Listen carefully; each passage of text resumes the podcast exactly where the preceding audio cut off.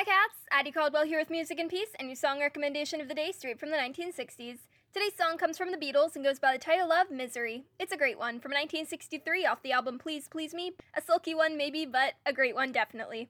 This one is probably best sung with a little bit of a pout, and it was actually written for Helen Shapiro to sing when the Beatles toured with her in 1963, and it was the first Beatles original to be covered by another artist. Not Helen Shapiro, though. Her manager at the time thought it was unsuitable, and so Kenny Lynch sang it instead.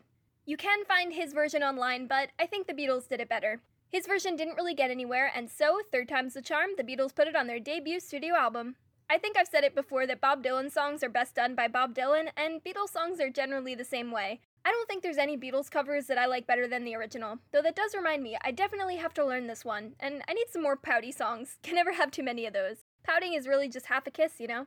So, Misery by the Beatles, as done in just 11 takes back in 1963. Let me know what you think, and I hope you're having a day free of misery, except for the song.